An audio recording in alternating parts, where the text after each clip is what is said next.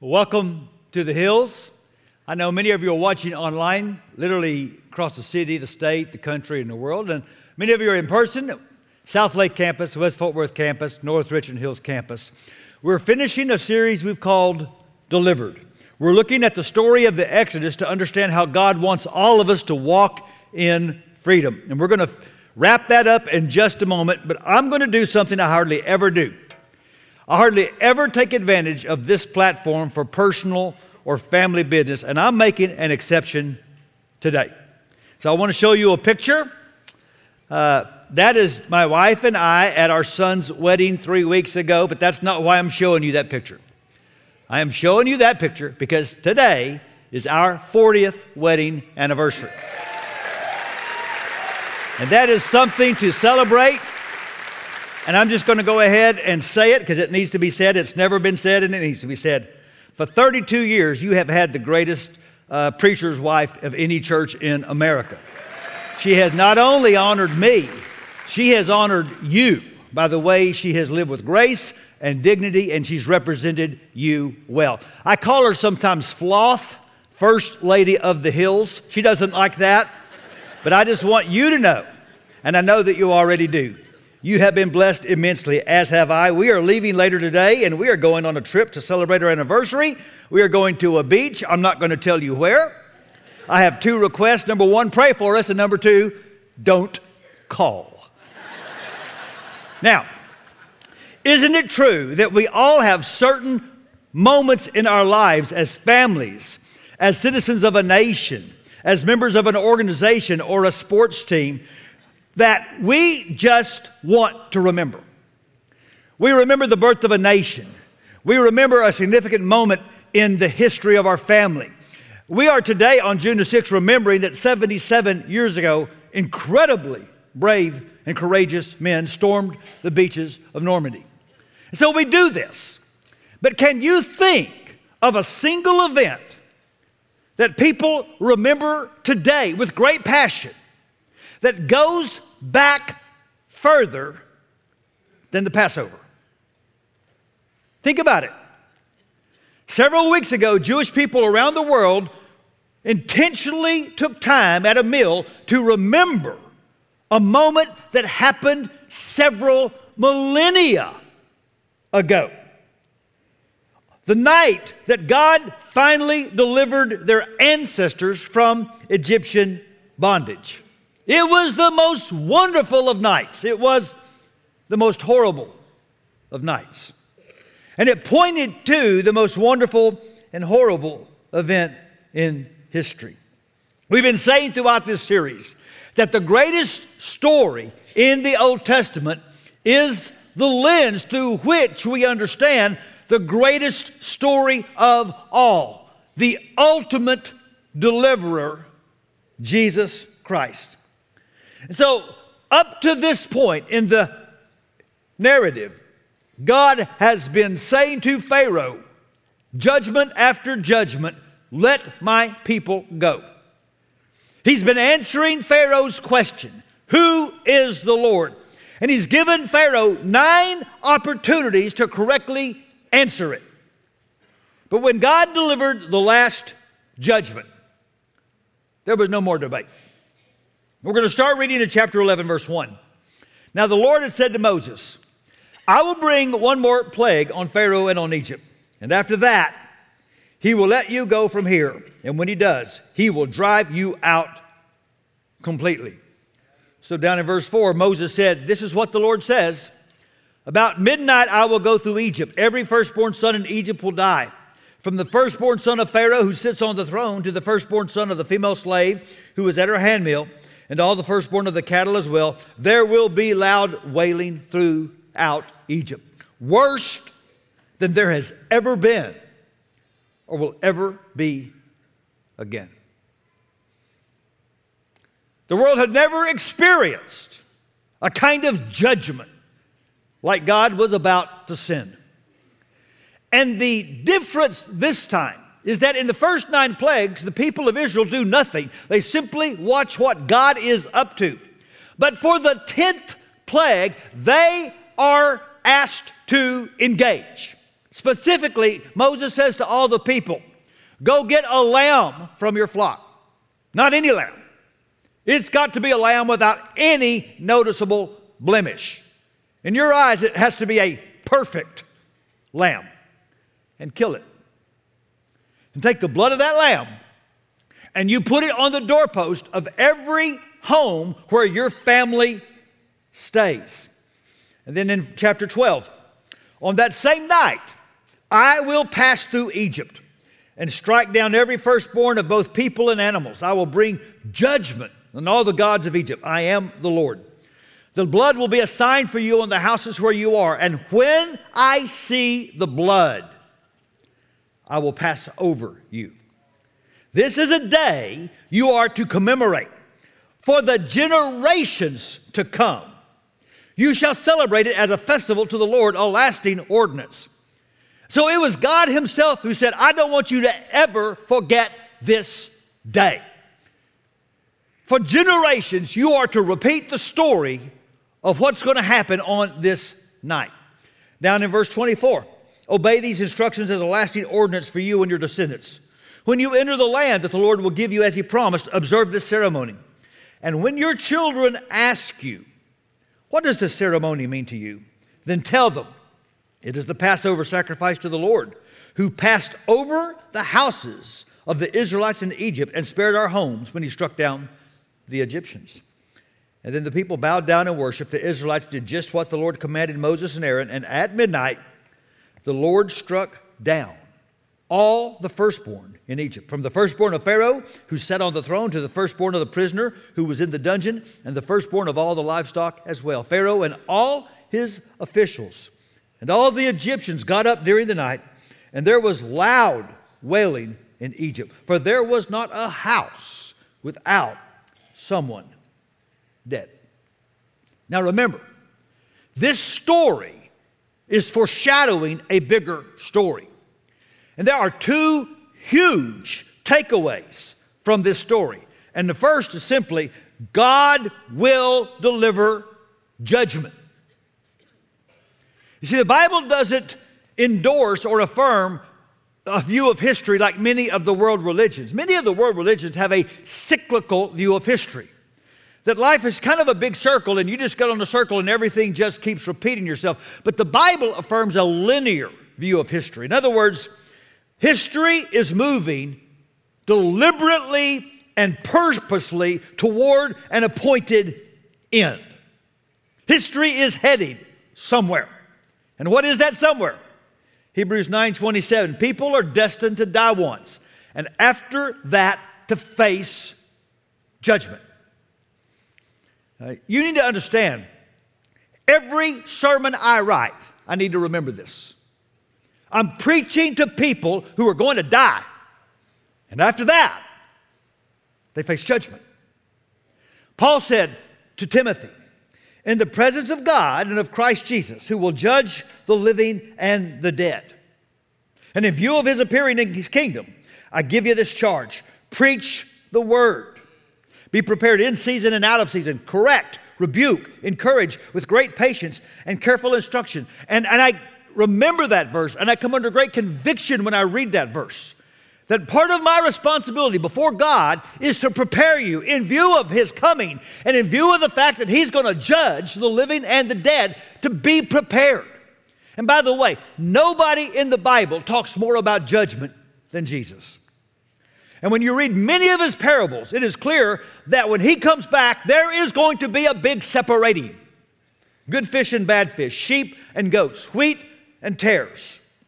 And because the Lord is a God of justice, evil is not going to get away with anything on that day.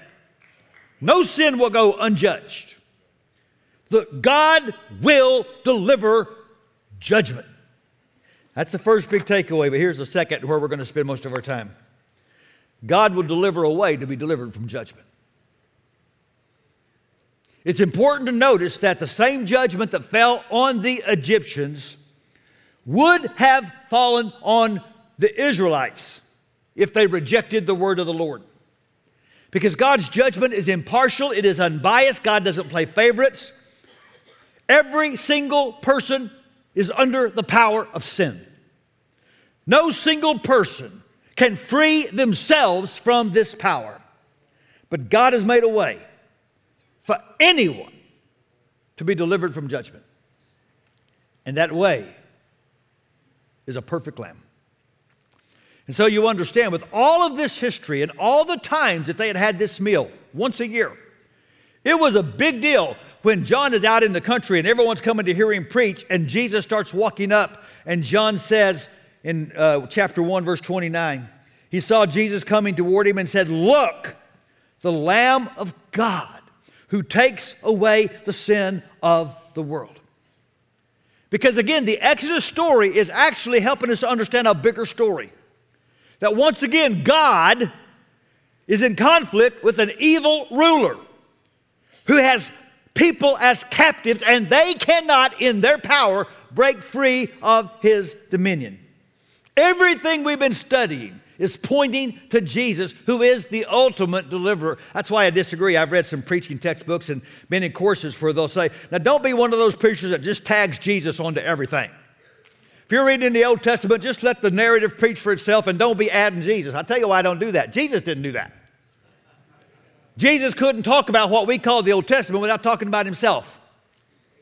In John chapter 5, very truly I tell you, whoever hears my word and believes him who has sent me has eternal life, now watch, and will not be judged, but has crossed over from death to life. And then just a few verses later to the same crowd, he says, You study the scriptures diligently because you think that in them you have eternal life. These are the very scriptures that testify about me, yet you refuse to come to me to have life. What scriptures is he talking about? We would call it the Old Testament. And Jesus said, This story is pointing to me. That the God who will deliver judgment has delivered a way to be delivered from judgment. God has provided a perfect lamb. You understand, I have the greatest calling in the world. I have the greatest privilege in the world. I have the greatest responsibility in the world to make it clear to you that God has delivered a way to be delivered from judgment. So let's go a little deeper. What kind of way has God delivered? Well, first, it's an under the blood way. God said, When I see the blood, I will pass over you. Please notice, on that night, the issue wasn't race. God didn't say, When I see an Israelite. The issue wasn't position. The issue wasn't ancestry. The issue wasn't even morals, when I see a good person. The issue that night was blood, and it still is.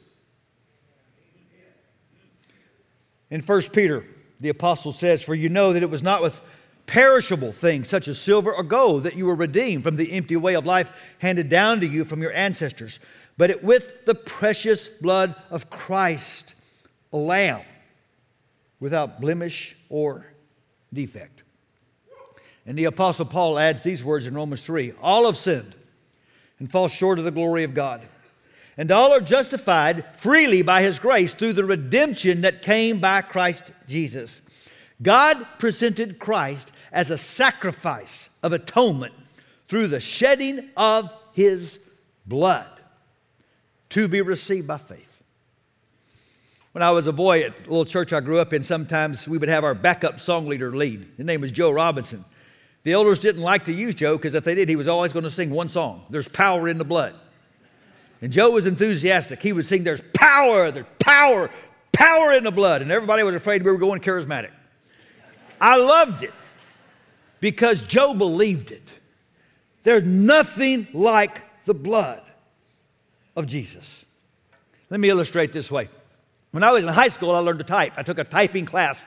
And nobody under 40 is going to understand what I'm about to say.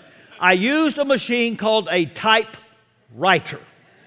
Here's what it did you would push down a button, and a lever would come up, and it would hit an ink ribbon and make an indentation into a piece of paper. Now, I can't remember if it was letters or hieroglyphics because it was a long time ago.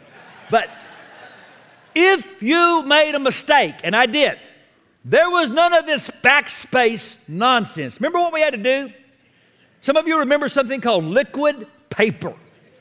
And we would get this little bottle and pull that sheet of paper, and we would put this little kind of pasty substance over our mistake and let it dry, and then we'd put the paper back in and we'd type over it. Now, here's the thing I don't care how hard you tried to make it look good, if you looked, held up that paper, you could see the scab. It was right there. You had made a mistake. Now, these young people today, they hit this little thing called delete, and it's just gone. Now, what is the blood of Jesus like? The reason some of you are afraid of the day of judgment is because you think it's like whiteout, liquid paper. No. When you stand before God covered in the blood of Jesus, it is delete. There is simply no record you ever made a mistake. Thank you for clapping. You better be clapping at West Fort Worth and Southlake. I'm going to get a report. There is power in the blood of Jesus. But did you notice? Just like in the 10th plague, Paul said, it must be received by faith. You have to apply the blood. There's nothing in the Bible about you're going to be saved by sincerity. Did you see recently that the Justice Department arrested a father and three sons in Florida? They got word of some issues when some people kept showing up in the hospital sick. These people, these men, were selling a cure for COVID and cancer. It was bleach. And they didn't call it bleach. They even branded themselves as a church ministry to get people to be even more duped into their scheme. See, I, I don't care how sincere you are. I don't care who's telling you what it is. You drink bleach, you're going to get sick. And I don't care how sincere you are or who's telling you, on the day of judgment, identity outside of Christ will be fatal. I implore you, come under the blood. Apply the blood. How do I do that?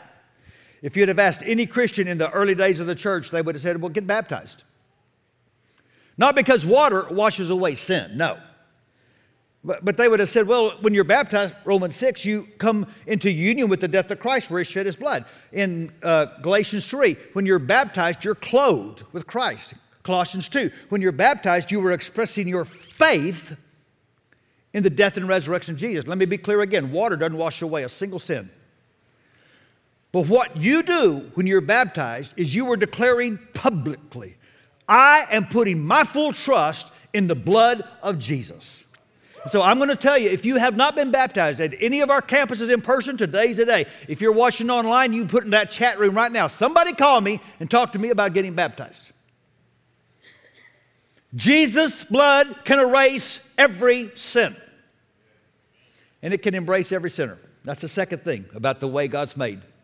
It is an open to all way. Did you know that when the Hebrews left Egypt, not everyone in the crowd was a Hebrew. It says in Exodus 12, the Israelites journeyed from Ramses to Succoth, and there were about 600,000 men in foot, besides women and children.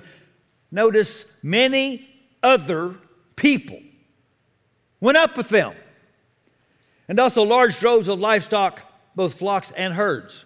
Well, who were those people? Some translations just say many other people besides Israelites. And some translations say a mixed multitude. Who left Egypt? Answer anybody who had applied the blood. Who did Jesus come to deliver? Whoever. It's my favorite word in the Bible. John 3:16. For God so loved the world, he gave his one and only son that whoever believes in him shall not perish, but have eternal life.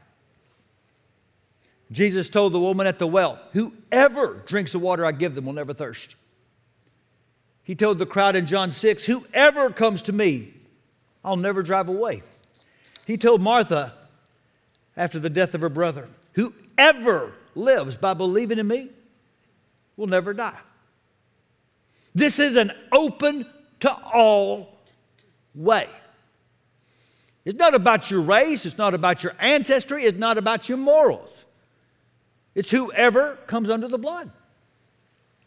So, um, when I was a kid, in school, we learned about the solar system, and we had nine planets that orbited the sun. Did you see a few years ago? Some scientists in Prague downgraded the ninth planet, Pluto, to an asteroid. It's no longer a planet, it's asteroid number 134340. Now imagine you're Pluto. You are minding your own business, just orbiting the sun, and you get an email. I'm sorry, you are no longer a planet. You can't come to science fair anymore and be on the mobile. Have you ever felt Plutoed? I bet we all have, and here's why. This world does not operate on the whoever principle. This world operates on the appearance and performance principle. We care about are you the prettiest, and do you have the most, or have you done the most? The kingdom of God doesn't operate on that principle. Jesus came for the uns, the unappreciated, the unnoticed, the uninvited, the unwanted. Now, I'm not denying that the message of the gospel is exclusive, and it does. In the, uh, Peter said, There's only one name under heaven by which you can be saved. John said, The one that has the Son has life, who doesn't have the Son doesn't have life. Paul said, There's only one mediator between God and men, the Savior Jesus Christ. And so the message of the first church was very exclusive. Jesus was the way. Here's the thing that's not what they were criticized for. the early church was criticized for being too inclusive. The first Christians would accept anybody that would accept Jesus. Race doesn't matter, gender doesn't matter, past doesn't matter, bondage doesn't matter. What the first century could not understand was this collection of people that would gather and they'd never seen people this different together. Why?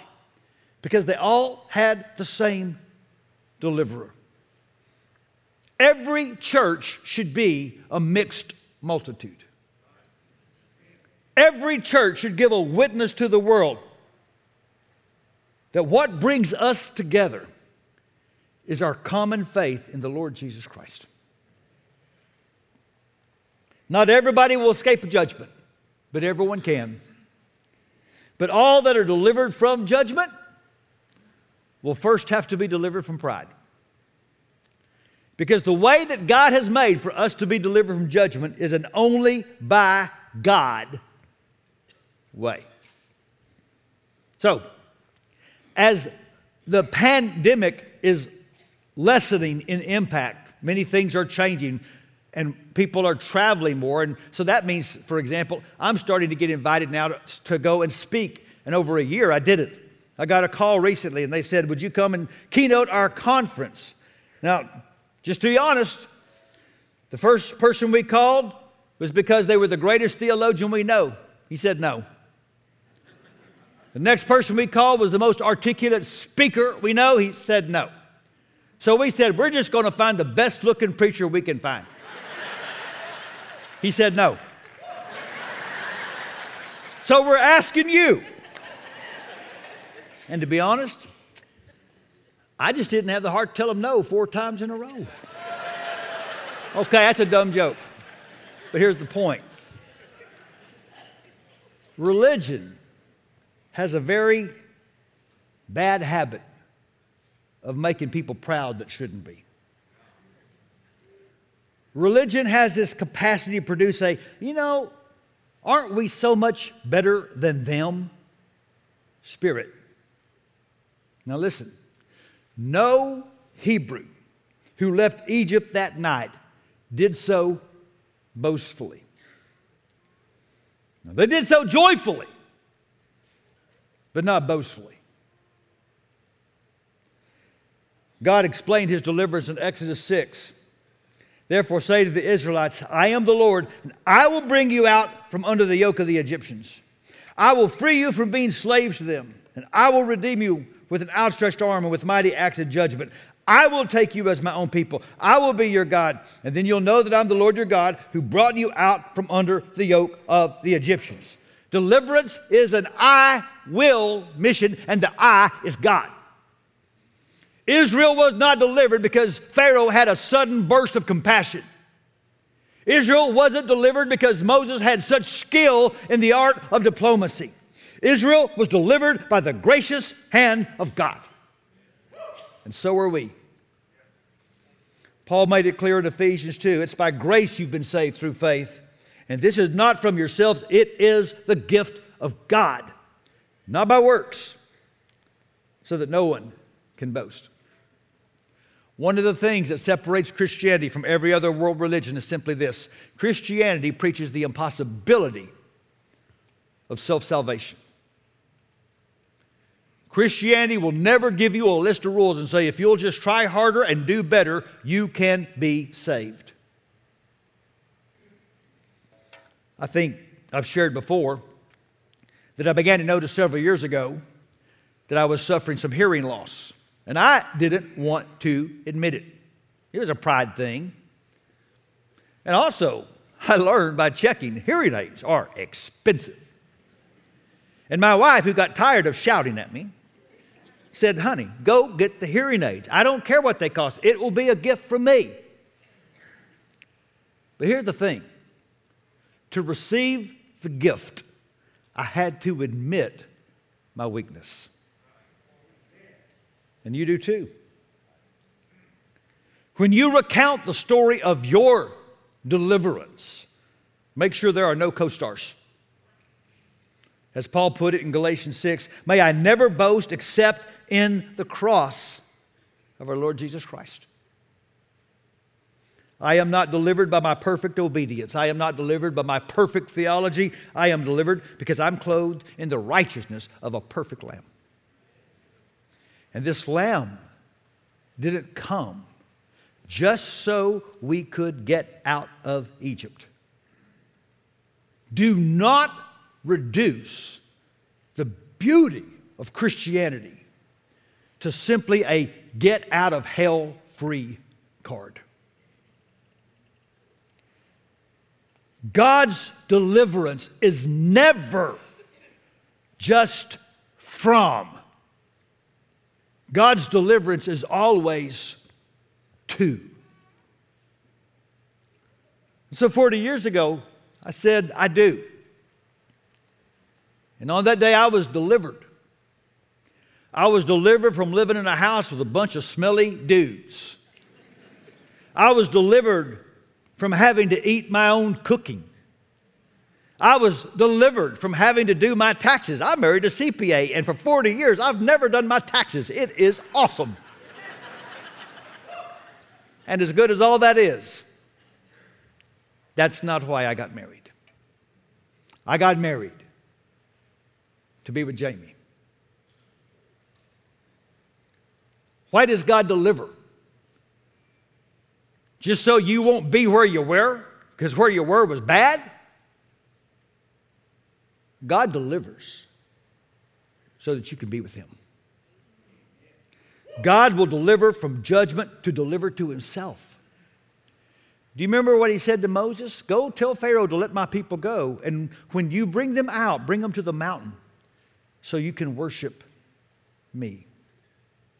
And so, these last number of weeks, Taylor and I have talked about things that we can be delivered from. We can be delivered from pride, and we can be delivered from fear, and we can be delivered from disappointment, and we can be delivered from inadequacy. And there's so many ways God wants you to walk in freedom. You can be delivered from addiction, and you can be delivered from bias, and you can be delivered from worry, and all that's good. But why does God want you to walk in freedom?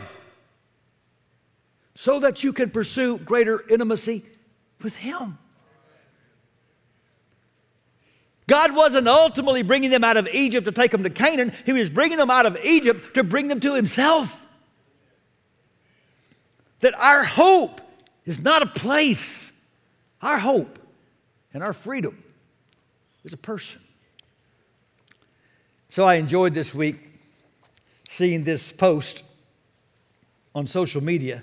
It's a press statement from the uh, Atheist in Kenya Society.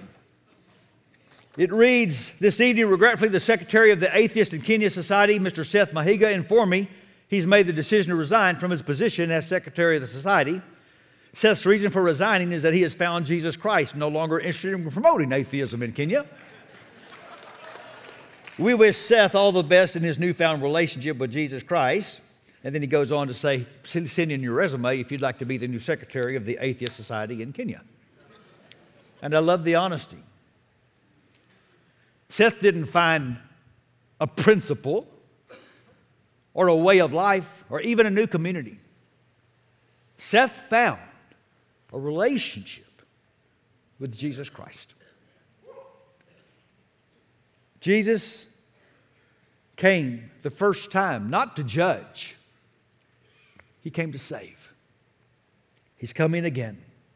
And when he comes again, the ultimate exodus will take place. And my word and my challenge to you be prepared to be finally, fully, completely delivered. Let's pray. So I do pray, God. I pray on every single campus today and online as well that this will be the day that someone decides, I want to put my faith in Jesus Christ. I want to publicly declare that His blood can cleanse me of every sin. I want to be a follower of Jesus. Let us never, God, lose the wonder and the joy of our salvation.